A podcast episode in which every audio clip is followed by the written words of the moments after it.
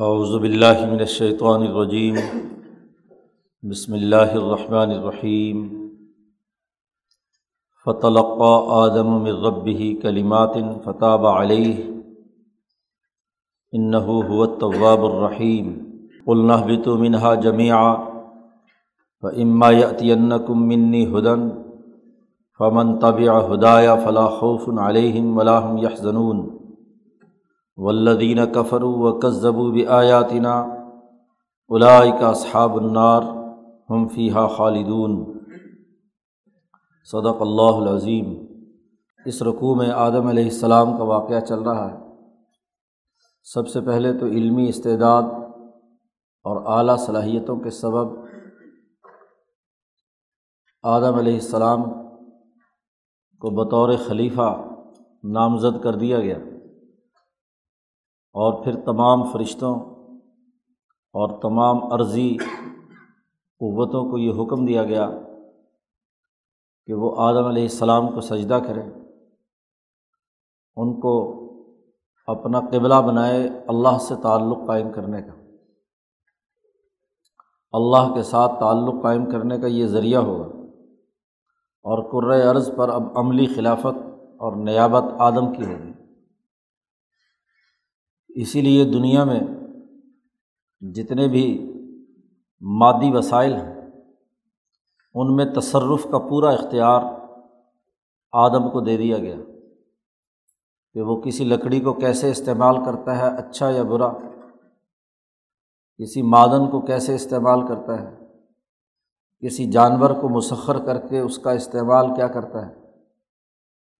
انسان کے علاوہ جتنی عرضی مخلوقات ہیں ان میں انسان اپنی جرت صلاحیت، علم، استعداد اور عمل کی بنیاد پر جو چاہے وہ کر سکتا ہے۔ یہی تسخیر ہے۔ جس دن سے یہ قوت انسان کے تابع بنی ہیں جب سے انہوں نے سجدہ کیا ہے، اس وقت سے اس کے حکم پر عمل کر رہی ہیں۔ وہ جس چیز کو جیسا حکم، جیسا عمل کرتا ہے ویسا وجود میں آ جاتی ہے۔ اور ان تمام اشیا کے جتنے موکل فرشتے ہیں پانی ہو، ہوا ہو، سورج کی روشنی ہو، معدنیات، نباتات، حیوانات، پہاڑ ہوں، یہ تمام کے تمام ان پر جو فرشتے مقرر ہیں، وہ انسان جیسے اس کو استعمال کرنا چاہتا ہے، اس استعمال کے مطابق اس کو مدد بہم پہنچاتے ہیں۔ اس لیے قرآن حکیم نے کہا، کلن نمد ہاولائی و ہاولائی من عطائے ربک ہم ہر ایک کی امداد کرتے ہیں۔ کوئی اچھا کرتا ہے تو اچھائی کے لیے جو لوازمات اور تقاضے ہیں، وہ تمام چیزیں اس کے سامنے آ جاتی ہیں اور اس کے مطابق کام ہو جاتا ہے۔ اور جو برا کرنا چاہتا ہے، تو اس برے کی امداد بھی اسی سسٹم کی وجہ سے ہے کہ ہم نے انہیں حکم دیا ہے کہ وہ آدم کو سجدہ کرے آدم کے تاب فرمان بنے تبھی تو امتحان ہے۔ کوئی چیز اگر آپ کے اختیار میں ہو کہ اس کو ادھر استعمال کریں یا ادھر، تبھی صحیح اور غلط کے استعمال کا امتحان ہوگا۔ اور اگر یہ اختیاری موجود نہ ہو تو پھر امتحان کیسا؟ تو اس لیے اس کو زمین پر جتنی بھی قوتیں تھیں انہوں نے سجدہ کیا۔ ملائکت العنصرین نے خاص طور پر، اور ان تمام کو کنٹرول کرنے والے جتنی بھی قوتیں ہیں، مالا اعلیٰ کے فرشتے بھی ہوں تو وہ بھی دنیا میں مادی جسم کے ساتھ انہوں نے بھی آ کر سجدہ کیا، دوسری جگہ پر شاہ صاحب نے یہ وضاحت بھی کی۔ جیسے جبریل حضور صلی اللہ علیہ وسلم کی خدمت کے لیے آ گئے۔ ایدہ بروح القدس۔ آدم کی اولاد ہیں، حضور اقدس صلی اللہ علیہ وسلم۔ عیسیٰ علیہ السلام کے بارے میں بھی کہا گیا کہ ان کو روح القدس کی تائید حاصل تھی۔ تو جیسے ان کو علم کی ضرورت پیش آتی تو اس کے مطابق جبرائیل علیہ السلام وہ تعلیم یا علم لے کر ان کے سامنے حاضر ہو جاتے تو تمام قوتوں نے آدم کے سامنے سجدہ ریز ہو کر اپنی تمام لگامیں آدم کے سفرد کر دیں۔ اس پر ابلیس اس کو بڑا اعتراض رہا اور اس نے کوشش کی کہ آدم کو یہاں سے نکالیں۔ آدم علیہ السلام کی جو بنیادی کیمسٹری تھی، آدمیت کی وہ ان عرضی قوتوں کی ارتقائی شکل، بہیمیت اور حیوانیت کی صورت میں تھی۔ اور اس کی ملکیت اعلیٰ ترین روحانی اور عقلی مالا اعلیٰ سے نازل ہونے والے انوارات الہیہ اور علوم کی بنیاد پر اس کی ملکیت تھی۔ اب دونوں کا باہمی ملاپ ہے۔ اور امام شاہ ولی اللہ دہلوی فرماتے ہیں کہ دونوں قوتوں میں تصادم اور کشاکش جاری ہے۔ دونوں میں سے ہر ایک کی لذت دوسرے کے لیے تکلیف ہے اور دوسرے کے لیے لذت پہلے کے لیے تکلیف دہ ہے۔ اب جنت میں جب آدم علیہ السلام نشو و نما اور ارتقا کرتے کرتے بلوغ کے درجے میں پہنچے ہیں، تو ان دونوں قوتوں کی کشمکش میں جب بہیمیت غالب آتی ہے تو ملکیت تابع ہو جاتی ہے، چھپ جاتی ہے۔ اور جب ملکیت غالب آتی ہے تو بہیمیت اس کے تابع ہو کر کام کرنے لگتی ہے۔ کبھی ایک کا غلبہ ہوتا ہے تو کبھی دوسرے کا۔ اسی لیے انسانی طبیعت میں اتار چڑھاؤ ہوتے رہتے ہیں۔ اگر یہ جانور بننا چاہے یا بہیمیت کے تقاضے پورا کرنا چاہے تو یہ بھی مکمل طور پر کرتا ہے۔ کھانا، پینا، وغیرہ وغیرہ۔ اور اسی طرح اگر یہ فرشتہ بننا چاہے، اللہ کی تصویر و تحمید اور اللہ کے لیے کام کرنا چاہے تو وہ بھی اعلیٰ ترین درجے پہ ہوتا ہے۔ لیکن جس وقت ایک قوت غالب ہوتی ہے، دوسری اس کی تاب فرمان ہوتی ہے۔ اب یہاں جنت میں رہتے ہوئے جس چیز سے منع کیا گیا تھا، وہ بہیمیت کے اظہار کا معاملہ تھا۔ یہ جو منع کیا گیا تھا، یہ ملکیت کے تقاضوں کے تحت تھا۔ یعنی یہ ملکی حکم تھا کہ اگر تم ملکیت کے ان تقاضوں کو دیکھو تو اس کے مطابق بہیمیت کے تقاضوں کو عمل میں نہیں آنا چاہیے۔ اور اگر بہیمیت کے تقاضے عمل میں آئے تو پھر تم اپنے آپ کو ایک امتحان میں ڈالو گے کیونکہ ملکیت کو تکلیف ہوگی۔ اور جب ملکیت کو تکلیف ہوگی تو یہ ملکیت پھر تم سے مطالبہ کرے گی۔ ایسا ہی ہوا کہ جب آدم علیہ السلام پر بہیمیت کا غلبہ ہوا، حیوانیت کا غلبہ ہوا اور اس سے انہوں نے وہ تعلق قائم کیا یا بہیمی تقاضے سب سے پہلے ایکٹیو ہوئے تو اس وقت ملکیت چھپ گئی اور شیطان کو بس بسا ڈالنے کا اور پھسلانے کا موقع مل گیا۔ شیطان بہیمی تقاضوں کو برنگیختہ کرتا ہے، بہیمیت کو آگے بڑھاتا ہے۔ وہ چاہتا ہے کہ یہ انسان اپنے اصل شرف سے نیچے گر کر جانور کی سطح پر اتر آئے۔ تو یہ جانور پر سطح پر اتارنے کے لیے اس کو وسوسہ ڈالتا ہے۔ ہر اس چیز کا ہی وسوسہ ڈالا جا سکتا ہے جو انسان کے اندر موجود ہے۔ اور انسان کے اندر بہیمیت موجود ہے تو بہیمیت ہی سواری بنتی ہے۔ نفس جو بہیمیت کو کنٹرول کرتا ہے وہی سواری بنتی ہے شیطان کے کاموں کو پورا کرنے کی۔ تو یہ جب عمل مکمل ہوا تو اب اس کے نتیجے میں وہ بہیمیت، غالب آئی، ملکیت چھپ گئی۔ اب اللہ پاک نے اس کے مطابق فیصلہ کر دیا کہ اب تمہارے بہیمی تقاضے ایکٹیو ہو گئے، لہٰذا زمین پہ جاؤ چو اہ بتو زمین میں۔ اور جب بھی تمہارے بہیمی تقاضے غالب آئیں گے، تو تمہارے درمیان ضرور آپس میں کشمکش اور لڑائی ہوگی، جھگڑا ہوگا۔ جو جتنا بڑا زیادہ جانور بنے گا، فرعون و نمرود اور ابو جہل کی طرح، اتنا ہی بڑا ظالم ہوگا۔ اتنا ہی بڑا وہ انسانیت کا دشمن ہوگا۔ دشمنی کا کام کرے گا۔ بہیمیت کا ملکیت کے تابع ہو کر ایک حد میں رہنا تو درست ہے۔ جب یہ اپنی حد کراس کرے گا تو ضرور انسانوں کا یہ دشمن ہوگا۔ بعض حکم لباس ادب ایک دوسرے کے دشمن ہوں گے۔ اور زمین میں تمہارے لیے ایک مخصوص وقت تک ٹھہرنا ہے اور وہی تمہارا امتحان ہے۔ اور وہیں تمہیں ایک مخصوص وقت تک نفع اٹھانا ہے۔ آدم جب زمین پر آ گئے، اب عملاً یہاں معاملہ شروع ہوا۔ یہاں آ کر آدم علیہ السلام کی ملکیت اب عروج پر آئی۔ ایک غلطی سرزد ہو گئی، بہیمی تقاضے غالب آ گئے، اس وقت ملکیت دب گئی تھی۔ اور جیسے ہی ہاں جی یہ عمل مکمل ہوا اور وہاں سے اللہ نے جنت سے زمین پر پھینک دیا، تو اب یہاں آ کر آدم علیہ السلام کے اندر ملکیت کا غلبہ غالب آتا ہے۔ اور وہ اللہ کے سامنے رجوع کرتے ہیں فتلقہ آدم و مر ربی ہی کل اماتن فتح علیہ ملکیت بے چین ہے کہ اس کے جسم سے ایک جرم سرزد ہوا ہے، غلطی ہوئی ہے۔ تو اس غلطی کا ہاں جی کوئی کفارہ ہونا چاہیے۔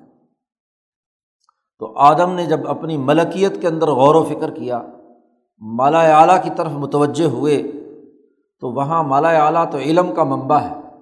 غلطی ہو جائے تو پھر اب کیا کرنا ہے؟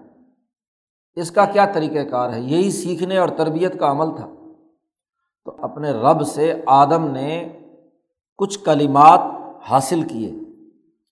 مالا اعلیٰ سے آپ کو سکھایا گیا اور وہ کلمات قرآن نے دوسری جگہ پر بیان کیے ہیں کہ آدم علیہ السلام نے اور اماں ہوا نے دونوں نے مل کر دعا مانگی، ربنا غلم نا انفسنا و علم تغفر لنا و ترہم نا لنکون من الخاصرین یہ وہ دعا ہے جو کلمات ہیں جو اللہ تبارک و تعالیٰ نے آدم علیہ السلام کو سکھلائے اور آدم نے اپنی ملکیت کے ذریعے سے مالا اعلیٰ سے جب ربط پیدا ہوا تو وہاں اللہ نے یہ القاع کیا آدم کے قلب پر۔ تو اپنے رب سے کلمات آدم نے سیکھے۔ ملکیت جب بھی اللہ کی طرف رجوع کرتی ہے تو جو غلطیاں یا بہیمیت کا غلبہ ہوتا ہے یا اس ملکیت کو جو اذیت اس عمل سے ہوئی اس اذیت کا مداوع کرنے کا کیا طریقۂ کار ہے؟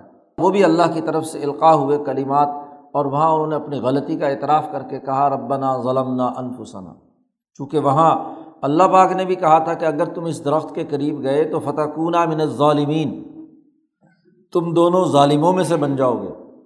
تو اسی طرح ہی دعا مانگی، ربنا ظلمنا انفسنا. ہم نے اپنے نفسوں پر ظلم کیا۔ نفس کا کہا مانا؟ اپنی روح کے جو اجماعی تقاضے تھے ان کو پورا نہیں کیا، تیرے حکم کی خلاف ورزی کی۔ اور اگر اے اللہ تو نے ہم پر رحم نہ کیا تو ہم بہت ہی خسارے میں ہوں گے۔ انسان کی خصوصیت یہ ہے کہ غلطی ہو جائے تو غلطی کا اعتراف کرتا ہے اور توبہ کرتا ہے۔ شیطان میں اور انسان میں یہی فرق ہے کہ شیطان سے غلطی ہوئی، اللہ کا حکم نہیں مانا، آدم کو سجدہ نہیں کیا۔ اور اپنی غلطی کو اس نے جسٹیفائی کرنا شروع کر دیا کہ میں نے جو کچھ کیا ہے وہ درست ہے، اس لیے کہ آنا خیر و من ہوں میں اس سے زیادہ بہتر ہوں۔ خلق تنی من نارن و خلق تہو من تین، مجھے آگ سے پیدا کیا ہے اور اسے تم نے مٹی سے پیدا کیا ہے۔ مٹی کمزور اور تابع اور ماتحت ہوتی ہے اور آگ سر بلند ہوتی ہے، تو میں بڑا ہو کر چھوٹے کو سجدہ کیوں کروں؟ تو منطق بگارنا شروع کر دی۔ دلائل دینا شروع کر دیا کہ میں نے یہ غلطی کیوں کی ہے۔ جبکہ آدم کی خصوصیت یہ ہے کہ جس چیز سے اسے روکا گیا تھا، تو اس نے اس غلطی کا اعتراف کیا اور اس غلطی سے ایک چیز سیکھی کہ حکم الہی کی خلاف ورزی درست نہیں ہے۔ فتح علیہ ہی تو اللہ نے ان کی توبہ قبول کر لی۔ جو آدمی غلطیوں سے سیکھتا ہے، اسی کی ترقی ہوتی ہے۔ غلطی کرنا تو جرم نہیں ہے۔ غلطی انسان سے ہی ہوتی ہے۔ خاص طور پر ایسی مخلوق جس کے اندر دو متضاد صلاحیتیں، ملکیت اور بہیمیت پائی جاتی ہیں، تو غلطی کا امکان ضرور ہے۔ لیکن غلطی پر اصرار کرنا اور اس سے نہ سیکھنا تو یہ بہت بڑی غفلت ہے۔ اس لیے اس غلطی کو بھی قرآن حکیم نے ناسیہ آدم ولم نجد لہو آزما دوسری جگہ پر اللہ نے کہا کہ آدم بھول گیا تھا۔ ہاں جی ہم نے اس کا عزم اور ارادہ اس اللہ کے حکم کی خلاف ورزی کا دل سے نہیں پایا۔ وہ تو شیطان نے وسوسہ ڈالا تو دل اور عزم تابع ہو گیا اور بہیمیت اور حیوانیت غالب آ گئی۔ جب عزم مغلوب ہو گیا تو وہ عزم ہے کہاں؟ وہ تو عزم و ارادہ نہ ہوا، وہ تو ایک طبی خواہش اور طبی تقاضے کا غالب آ جانا ہے۔ اور اس کے نتیجے میں ہاں جی ناسیہ آدم بھول گیا۔ اور بھولنا یہی ہے کہ جب ایک بات کہی گئی ہو اور وہ یاد نہ رکھے اور اس کی جگہ پر غفلت سے کوئی چیز ہو جائے ہاں بال ارادہ کسی کام کو کرنا یہ ظلمت کا سبب بنتا ہے۔ اب یہ آدم کا یہ جو عمل تھا، ظاہری طور پر اگرچہ خلاف ورزی تھی اللہ کے حکم کی، آدم کی جانب سے، لیکن یہ خلاف ورزی بال ارادہ اور عزم کے ساتھ نہیں تھی، بلکہ یہ غلطی، غفلت اور نسیان کی وجہ سے ہوئی، بھولنے کی وجہ سے ہوئی۔ کہ اس وقت عین موقع پر اللہ کا حکم یاد نہیں رہا۔ یعنی بد نیتی سے یہ کام نہیں کیا گیا، بلکہ غفلت سے یہ کام ہو گیا۔ اور اس غفلت پر کیا ہے؟ اللہ سے دعا ہے کہ ربنا ظلمنا انفسنا و علم تخفلنا و ترحمنا لنکونن من الخاصرین تو فتح و علیہ، اللہ نے ان کی توبہ قبول کر لی۔ حضرت نے ترجمہ کیا، اللہ ان پر متوجہ ہوا۔ اللہ نے ان کی توبہ قبول کی یعنی ان پر متوجہ ہو کر ان کو حوصلہ دیا اور ان کی تسلی کا سامان بنایا۔ ان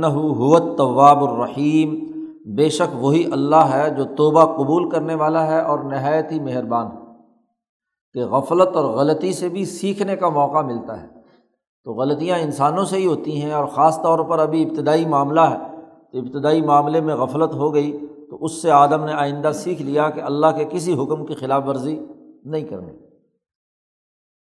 توبہ قبول ہو گئی، ملکیت بھی اب ایکٹیو ہو گئی گویا کہ۔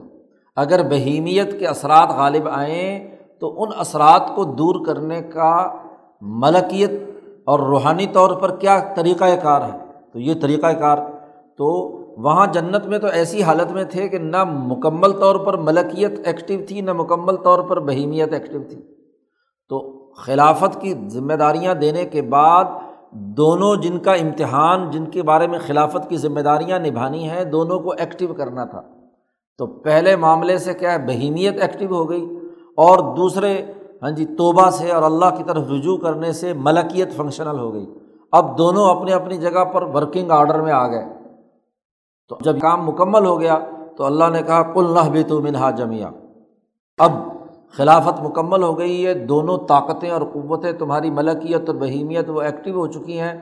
لہٰذا اہ بھی تو منہا جمیا یہاں سے سب کے سب نیچے چلے جاؤ۔ اپنی جو اصل ذمہ داری ہے اسے پورا کرو۔ فہما یاتی کو منی ہدن اور اب اس دنیا میں آ کر جو خلافت اور نیابت اللہ کی کرنی ہے، تو نائب کی حیثیت سے جو احکامات میری طرف سے تمہارے پاس آئیں بطور خلیفہ کے۔ تمہیں قرۂۂ عرض کا نگبان اور خلیفہ بنا کر بھیجا ہے۔ اس لیے فعما یاتی منی ہدن میری طرف سے جو ہدایات اور احکامات تمہارے پاس آئیں، تو یاد رکھو، فمن تب یا ہدایا جس نے میری اس حکمرانی میں، میرے اس قلم رو مملکت میں بطور نیابت اور خلافت کے میرے ہدایت اور احکامات کی اتباع کی، تو فلاں خوف علیہم ولاحم یا زنون نہ ان پر کوئی خوف ہوگا اور نہ ان پر کوئی غم ہوگا، نہ وہ غمگین ہوں گے۔ خوف کا تعلق مستقبل کے حوالے سے ہوتا ہے۔ کہ آدمی مستقبل کے بارے میں فکر مند ہوتا ہے، خوف زدہ ہوتا ہے کہ نہ جانے کل کیا ہو جائے، پرسوں کیا ہو جائے۔ کسی معاملے کے بارے میں خوف زدہ رہتا ہے، ڈرتا رہتا ہے کہ میں یہ کام کرنے چلا ہوں، پتہ نہیں کامیاب ہوں گا، کامیاب نہیں ہوں گا۔ جی۔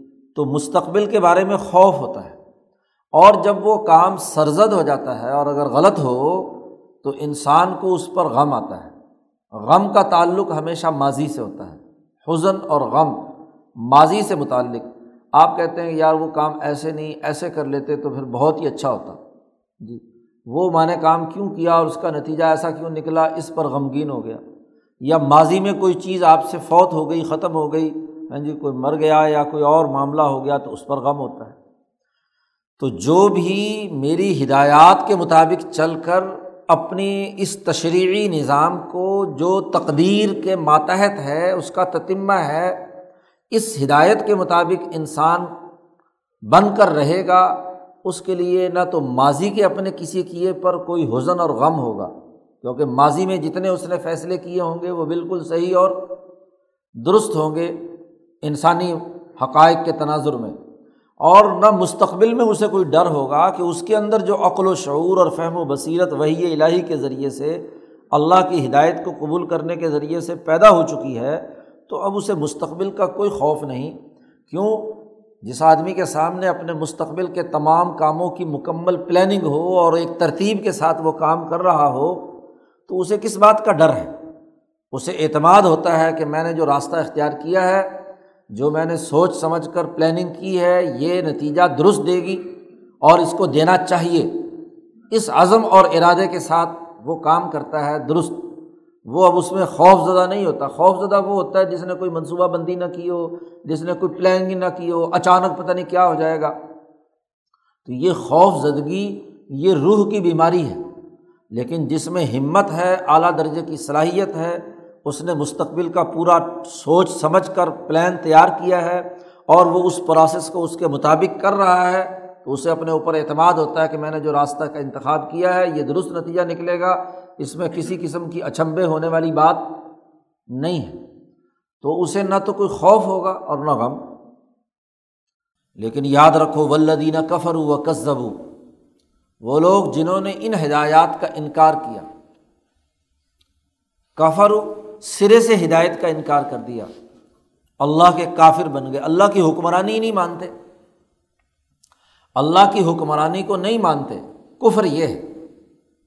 اس پوری کائنات میں جو احکم الحاکمین کی ذات ہے، اسے نہیں مانتے۔ خود ہی اپنے آپ کو انا ربکم العلیٰ کا دعویٰ کر دیا یا کسی اور کو رب بنا کر کسی مخلوق کو خدا بنائے ہوئے۔ ہیں تو ذات باری تعلیٰ کا کفر ہوتا ہے۔ اور دوسرا جملہ آیا کزبو بھی آیاتینہ کہ ہم نے جو آیات اپنے امبیا کے ذریعے سے اور آیات اور نشانیوں میں امبیا بھی ہیں اور ان امبیا کے اوپر نازل ہونے والا اللہ کا کلام اور ہدایت بھی ہے، تو دوسرے وہ لوگ ہیں جو اللہ کو تو مانتے ہیں۔ اللہ کی توحید کے قائل ہیں۔ جی اللہ کو خالق و مالک مانتے ہیں۔ لیکن اللہ نے جو ہدایات دی ہیں امبیا کے ذریعے سے، اس کائنات کے نظام کو درست طور پر چلانے کی تدبیر والی بات تو اس کا انکار کرتے ہیں۔ وہ زبو بھی اور جٹلایا ہماری نشانیوں کو۔ تو جس نے یہ حرکت کی کا صحاب النار، وہ جہنمی لوگ ہیں۔ آگ میں جلنا ہوگا انہیں۔ ہوم فی ہا خالدون، اور وہ اس میں ہمیشہ ہمیشہ رہیں گے۔ اس لیے کہ ان کی جو اصل انسانیت ابھی بحال نہیں ہوئی، جتنا انسان اپنے علاج میں دیر کرے گا، اتنا ہی وہ مرض پیچیدہ ہوتا چلا جائے گا۔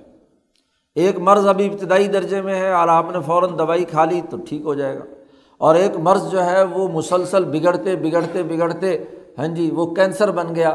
تو آج آپ لگاتے ہیں نا، آگ وہ کیمو تھراپی ہوتی ہے، تو وہ پورے جسم کو وہ جھنجھوڑ کر رکھ دیتی ہے۔ وہ بھی تو ایک کرنٹ ہی ہے نا۔ ایک قسم کی آگ ہی ہے۔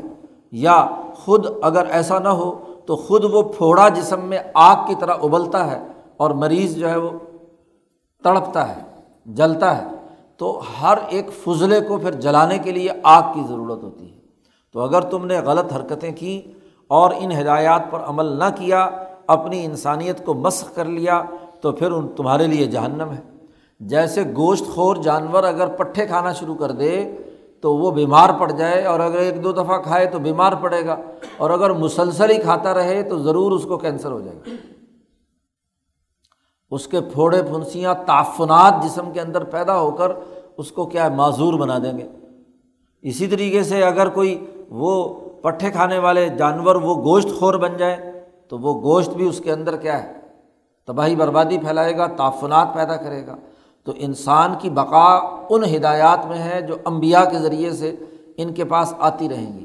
تو اس حاکم الحاکمین کے احکامات اور فرامین اور ہدایات جو تمہارے پاس آتے رہیں، تو جو اس کی اتباع کرتا رہے گا، اس کے لیے کوئی خوف نہیں اور مستقبل میں اسے کوئی غم نہیں۔ لیکن جس نے انکار کیا، اس کو آگ میں جلانا ہوگا۔ تو جب تک وہ امراض جل کر الگ نہیں ہوں گے اور اگر کوئی رمق انسانیت کی کسی درجے میں موجود ہے، وہ جب تک ظاہر نہیں ہوگی، اس وقت تک ہم فیحہ خالدون ہمیشہ ہمیشہ رہیں گے۔ چونکہ کفر کیا ہے، اللہ کی ہدایات کا انکار کیا ہے، اب ان کے لیے ہمیشہ ہمیشہ کی جہنم ہے۔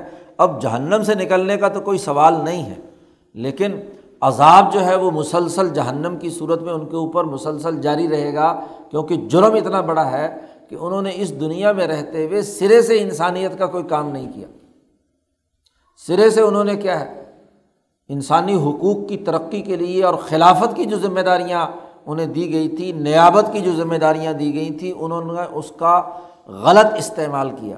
انہیں ہوا پر، پانی پر، یہاں سورج، چاند، ستاروں کی توانائی اور یہاں کی تمام چیزوں پر قدرت دی تھی۔ تو اس لیے کہ خلافت اور نیابت کے تحت ان کا استعمال کرے۔ پانی کا استعمال صحیح کرے، فصلوں اور غذاؤں کا استعمال صحیح کرے۔ ہاں جی یہاں سانس لے رہا ہے، آکسیجن اس کا استعمال صحیح کرے۔ لیکن الٹا اس نے بجائے اس کو جو قدرت حاصل ہوئی تھی، اس نے ایٹم بم بنانے شروع کر دیے۔ انسانوں کو مارنا اور قتل و غارت گری اس کے اندر ڈالنا شروع کر دیا۔ چھری تو دی تھی، سبزی کاٹنے کے لیے اس نے انسانوں کے پیٹ میں گھونپنا شروع کر دی۔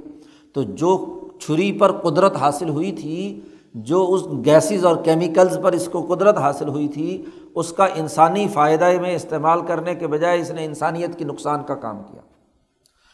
اب اس پر غضب نازل کیوں نہ ہو کہ جس اہلکار کو اختیارات دیے گئے تھے کسی کام کو درست کرنے کے لیے، اور وہ درست کرنے کے بجائے بگاڑنے لگ جائے۔ وہ اقتدار اور اختیار تو اس لیے تھا اس کے قلم میں جو طاقت رکھی گئی تھی وہ اس لیے تھی کہ اس کے ذریعے سے انسانوں کے لیے خدمت کا کام کرے اور اس نے قلم کی یہ طاقت یا ہتھیار کی یہ طاقت انسان دشمنی کے لیے استعمال کی، انسانوں کی رکھوالی کے لیے تو تمہیں بھیجا گیا تھا۔ اللہ کی ساری کی ساری مخلوق اللہ کا کنبہ تھا، اس کنبے کے لیے تمہیں نگران بنا کر بھیجا گیا تھا اور تم نے نگرانی کے بجائے ان کا استحصال شروع کر دیا، ان کی تباہی بربادی کا کردار ادا کرنا شروع کیا، تو یہ تم نے اپنے مفوضہ فرائض سے روگردانی کی ہے۔ اور ایسا اہلکار، ایسا خلیفہ اور نائب جو ناخلف ہو، اپنی اہلیت اور ذمہ داریوں کو غلط جگہ پر استعمال کرے، تو اس کے لیے تو ہمیشہ ہمیشہ کی سزا ہوگی۔ ہاں وہ آدمی جس سے غفلت سے ہو گیا، غلطی سے ہو گیا، وہ اللہ کی ہدایت کو بھی مانتا ہے، لیکن کسی وجہ سے غفلت سے کوئی جرم ہو گیا، غلطی ہو گئی، تو ٹھیک ہے، اس کی توبہ۔ تو جو مسلمان ہے، جس نے دین کے اس نظام پر یقین رکھا ہے کہ یہ صحیح اور درست ہے اور میں اس کے مطابق ہی کام کروں گا، لیکن پھر کسی غفلت اور نسیان سے اس سے غلطی ہو گئی۔ تو اہلکاروں سے غلطیاں ہو جایا کرتی ہیں۔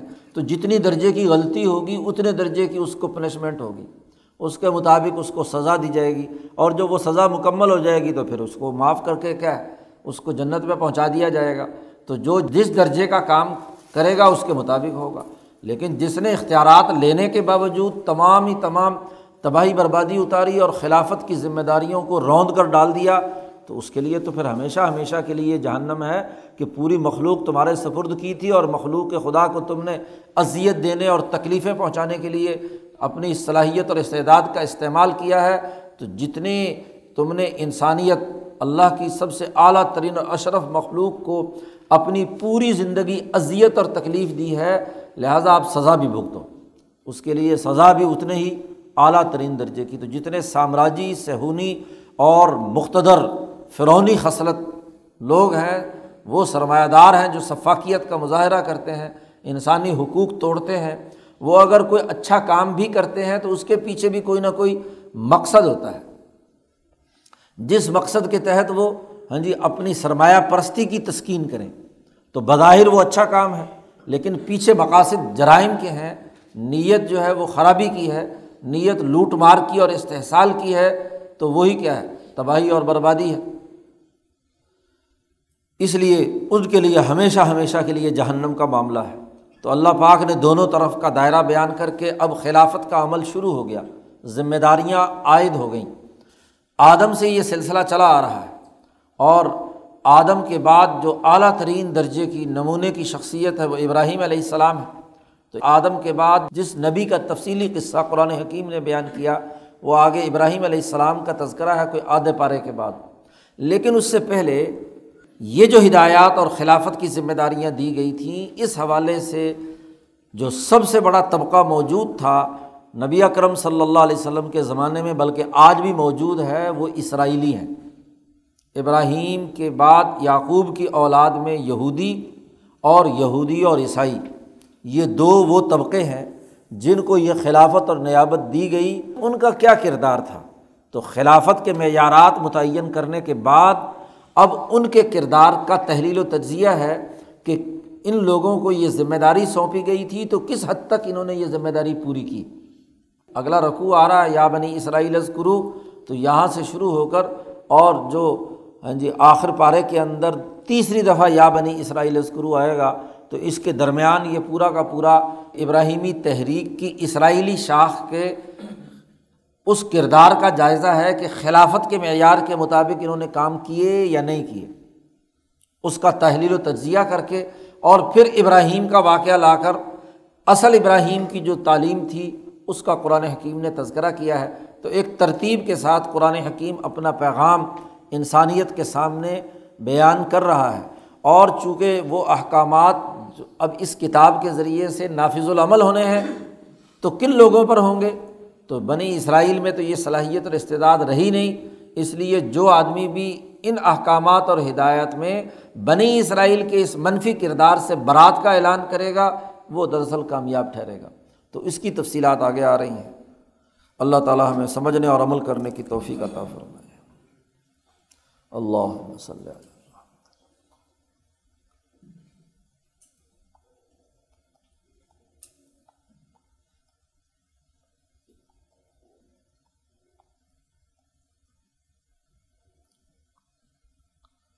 اجمعین۔